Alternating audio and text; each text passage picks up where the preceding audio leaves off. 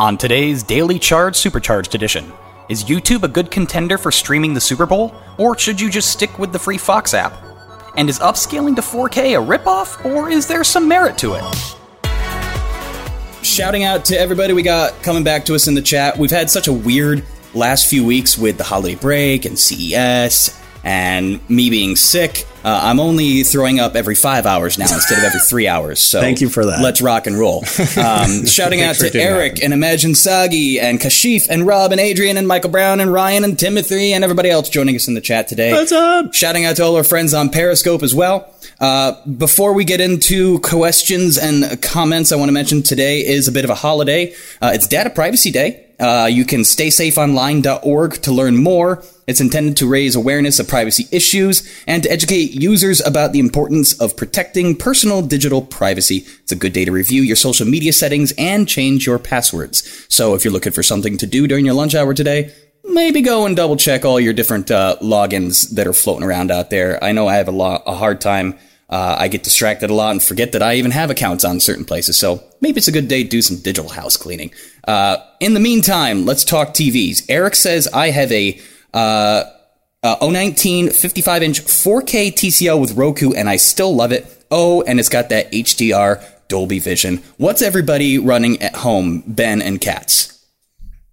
Per Katz's advice, I got 2018 TCL Series 6 4K Roku TV.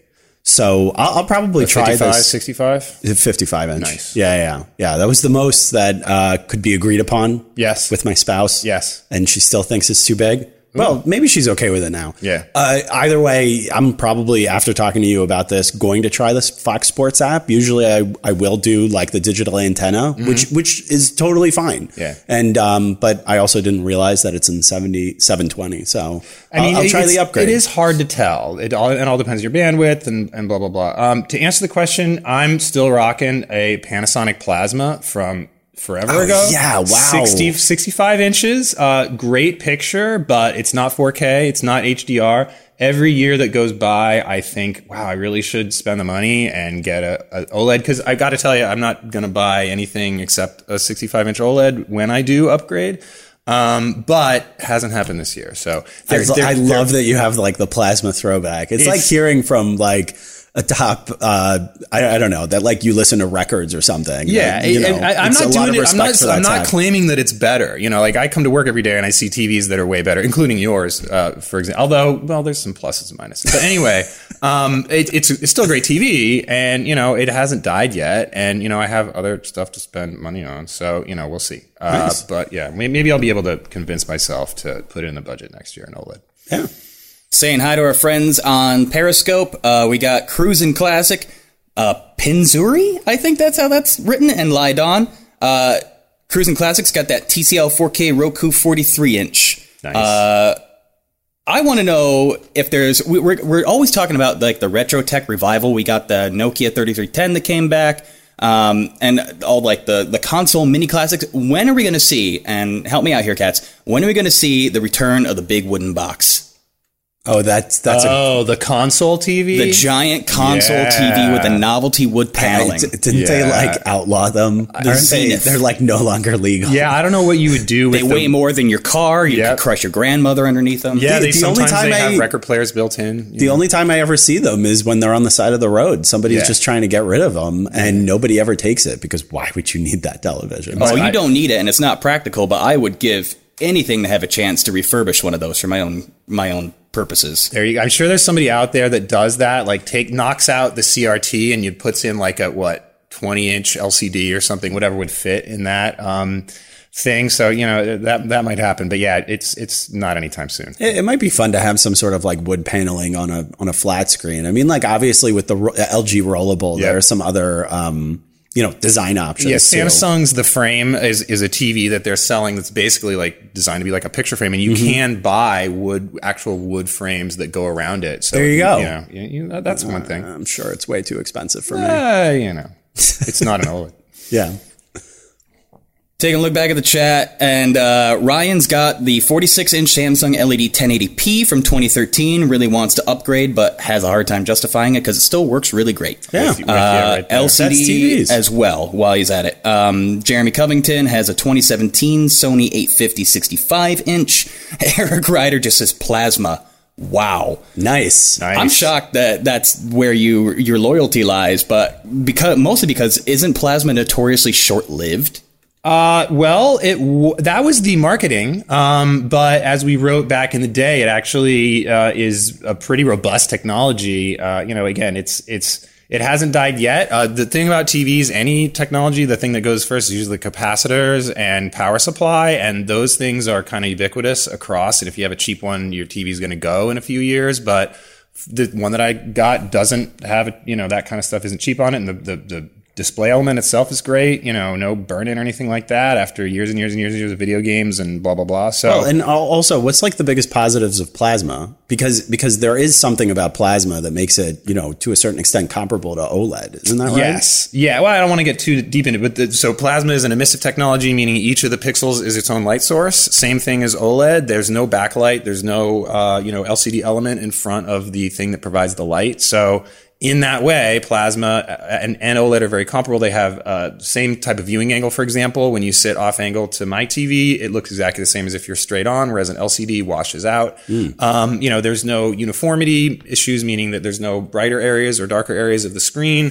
which is especially visible, when you have a black screen or watching at night on an LCD. You see that all the time.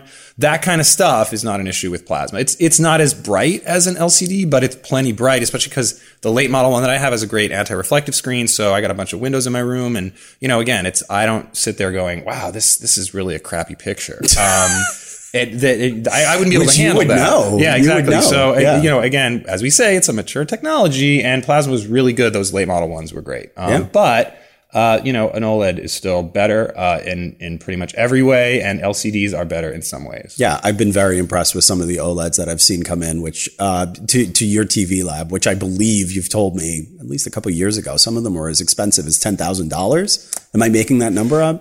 Not that I get into review. At CNET, we generally try to stick to ones that people are actually going to buy. But the higher end ones, I haven't done a TV more than $3,000 in the last forever, but the OLEDs used to be that expensive. But now that they've gotten down in price again, $1,800 for the 65-inch, they're perfectly within a lot. It's of workable. A lot of people will still buy a TV for like $500, $600, but yeah, it's getting down there for sure.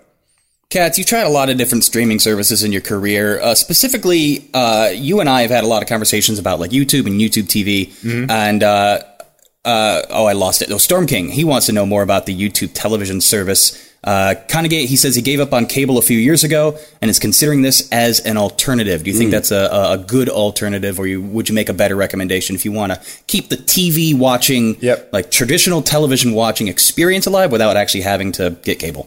YouTube TV is our number one recommended service for anybody who wants to get live TV channels, ESPN, Comedy Central, Fox News, MSNBC, whatever, live into their house without having to pay for cable. So it's basically exactly like cable, but better because there's no box. And, it's just a streaming service you subscribe to. It's completely separate from regular YouTube, mainly because it's $50 a month.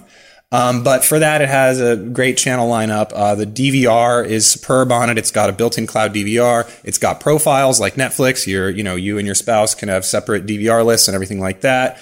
It just works very well. And I've been using it at my house with our family for 2 years plus now. So we cut the cord a while ago, never miss it, and it's got all the channels that we want. I feel like the branding is a little off with YouTube TV because a lot of people probably associate it with actual YouTube. Yes. Which is not at all what it is. It's, a streaming service. Yeah. Excuse me. Similar to, I don't know, Sling like TV, AT&T TV now, which is owned by DirecTV. All these services are out there. Hulu has a live TV service, which is pretty decent. But yeah, I think YouTube TV is the place to start. Sling is $20 a month cheaper, but it doesn't have local channels. So it doesn't have ABC, NBC, Fox. PBS, by the way, just launched on YouTube TV, which is awesome. Most people around the country can now watch their local PBS station on YouTube TV as well. They're the only service that has it. So yeah, there's a lot of reasons why we like YouTube TV best. Nice. Okay, with the few minutes we got left, Ryan wants to know about the LG B8. Is it still a good option, even though it's got a few years on it? Yeah, so it depends on the price. So if you're looking at it, first of all, make sure it's new and not like a returned, something like that. I would never buy a used TV, and especially one that expensive. But the B8 was the OLED TV from, I guess, 2018.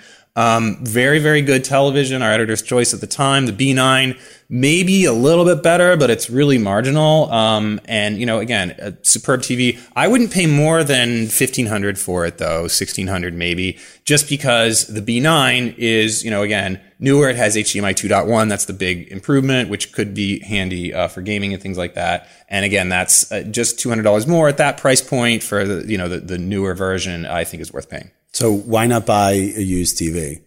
Well, you don't know what it's been through. I mean, again, these TVs, especially a more expensive one, sure, a couple $100, fine, take a flyer on it. You know, I just feel like if you're going to be buying a high-end TV, I would want it to have 0 miles on it. I would want to have it be as fresh. You talk about those capacitors that I mentioned before, the power supply, everything. You know, you just want as much lifespan as you can if you're buying an expensive TV. I think it's worth it, especially because you get the manufacturer warranty. A lot of places, if you go to Costco, for example, you get the extended warranties are great. So, you know, there's a lot of reasons, I think, where a used TV is just not worth the risk. Thanks for that. Quick backpedal to talk about YouTube TV again. What is an international presence like? Does it work outside of the U.S.? Unless you're VPNing, which we definitely don't recommend, I would say no. All of these services are location locked within the United States. So if the service detects that you're outside of the U.S. in any way, it will not work. Segueing over to LG, do you think they're going to stick with WebOS, or do you think they're eventually going to hop up to Android? Ooh, good question. First of all, I think Android in a lot of ways is not as good as WebOS. I think all things considered, yeah, the Android TV experience for a Sony, for example, is a little bit better. They have a lot more apps, for example. But WebOS is perfectly decent. But I think they're pretty invested in their own operating system, which is WebOS. I think if anything, if they would go to any third party, maybe it would be Roku. That would be pretty cool to see. Although they do have a really good relationship with Google, with the built-in Google Assistant they've had on their TVs for a long time. Again, they're able to make it work with their own OS, and they've spent a lot of money in R&D. Spent years on WebOS. Yeah, I remember you and I were at CES presentation. Yep. What was that, 4 or 5 years ago, where they made the announcement about bringing WebOS to their TVs? And obviously, I didn't realize that they're still doing it, which means that it's... From what you're saying, it sounds like they're really not going to move away from it anytime soon if they've been so committed to it over the years. And you know what? It for a company that's as big as LG, it makes sense for them to have their own operating system. You know, they can extract revenue from it. You know, they can have control their own app store. You know, make the experiences as good as they can. I went to their R&D lab in Silicon Valley. They have a bunch of people that they hired in a special lab, not in Korea, in the United States, to create this operating system. And you know, again, it's not bad. It's not as good as Roku. Probably if I had to pick between Android TV and WebOS, I'd probably take Android TV. But, you know, it's totally workable, and I think they're going to stick with it for a while. And with our final breath, let's talk about the Super Bowl one more time. Imagine Saggy says this show. What's that? Their final breath. This better be a good answer, Ben. If we're going down after this. This is going to be the thing we're remembered for. Let's do it. These TV companies are ripping us off. This is from our friend Imagine Saggy, selling us 4K and now 8K, and the minimal content is even shown in 4K before even getting to 8K. We've been talking about this for a long time. I've made my opinions about 4K very loud and very clear.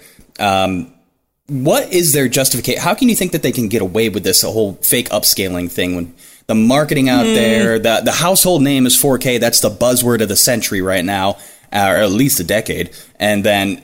They are going to try to sell you this 4K content that's not 4K. It's like 5GE versus 5G networks. It's all bogus.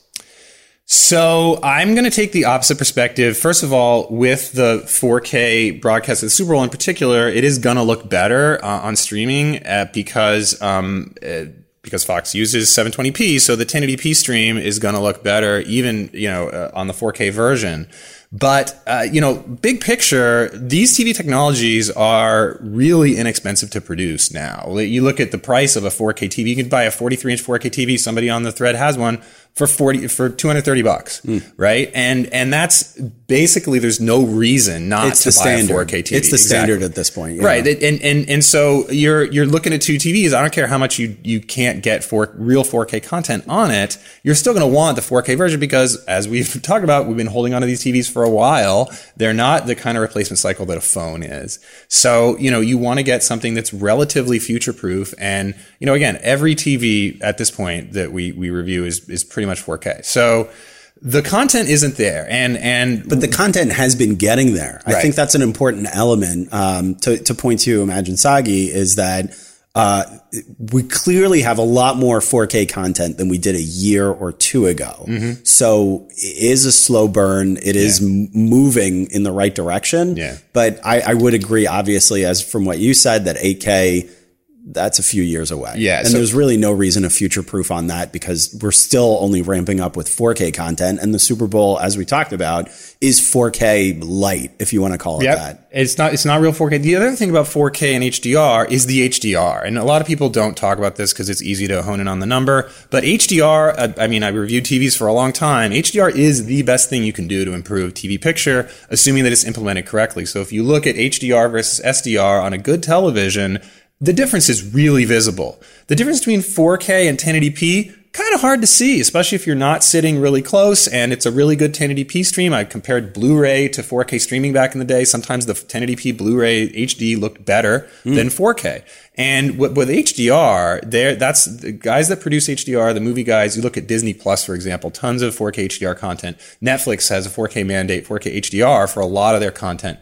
That stuff really does look great. And it's a whole different way of producing, brighter brights, darker darks, better color, wider color gamut. You'll see that in the Super Bowl. You'll see the color will look more realistic on a 4K HDR TV. And it'll be really interesting to see side by side. And again, it all depends on the television. But I think there's real benefits to HDR in particular, not necessarily the numbers game or resolution. That's a really good point. I think HDR absolutely gets ignored a lot of the time, especially when we do talk about 4K, 8K, 1080p. That's it's interesting. And I'll definitely try to look for that when I'm watching. There you go. I know we just said last breath, so I guess this is technically zombie mode, but I wanted to ask, because you talked about how 4K versus HDR when it comes to making your decision in purchasing a TV. Let's go ahead and put a list together for those last-minute shoppers who are out there trying to grab a big, fat TV for this weekend's game or any other reason, but we're trying to stay on theme here. Rank all the buzzwords as far as if you're trying to go to a shopping list, prioritizing what elements you should be placing at the top to get the absolute best television watching experience. Rank them for us. Is it should you be looking for? 4K, HDR, against Dolby. We've got the guy. Go for it. We've got the guy. You set me up, BVG. Enter zombie mode. Number one, OLED. Because, again, this is the basic display technology. It will, hands down, be the best improvement you can get to any picture. Assuming you can't afford OLED, your next step is LCD, which is every other TV. And full array local dimming is the thing you should be looking for on an LCD TV. The TCL 6 series that I recommended has it. The better Vizios have it. The better Samsungs have it. They're a lot more expensive. But full array local dimming, or FALD, which refers to number of local dimming zones, improves contrast, picture quality. It's a basic hardware thing on the display itself that is going to give you a much better picture. Beyond that, going into the TV, it's HDR, it's 4K. Those things will give you a better picture. But, all things considered, a OLED displaying standard dynamic range 1080p is probably going to look better than a cruddy LCD TV displaying 4K HDR. And that's just the nature of display technology. Cool. And they're all 4K HDR at this point, if you're buying a new one anyway. Yep. So I guess that's probably why that didn't even make sense. Yeah, unfortunately, the things that I mentioned are the things that cost money. So, Go figure. That is the way of the world. Well, there you have it, an encyclopedic rundown of TV buying jargon to help you buy a TV. That is what we have you here for. As always, thanks to David Katzmaier for coming on the show, friend of the show, friend to many, friend to all, lover to some. Call me Friendster. Right. Everybody, thanks for bearing with us while we are in that weird off season, but we're back. We'll see you again tomorrow, and take care, everybody. Ben, go ahead and send us home. All right. If you haven't already, please feel free to subscribe. We're live weekday mornings, as most of you know, and we're always hoping to expand the fan base to keep the tech news conversation going. So ring that bell while you are at it, and you can join us each and every show. We're also available on the go. Links to the audio podcast are available in the description below for the Daily Charge. I'm Ben Fox Rubin. And I'm David Katzmaier. And thanks, everybody, for joining us.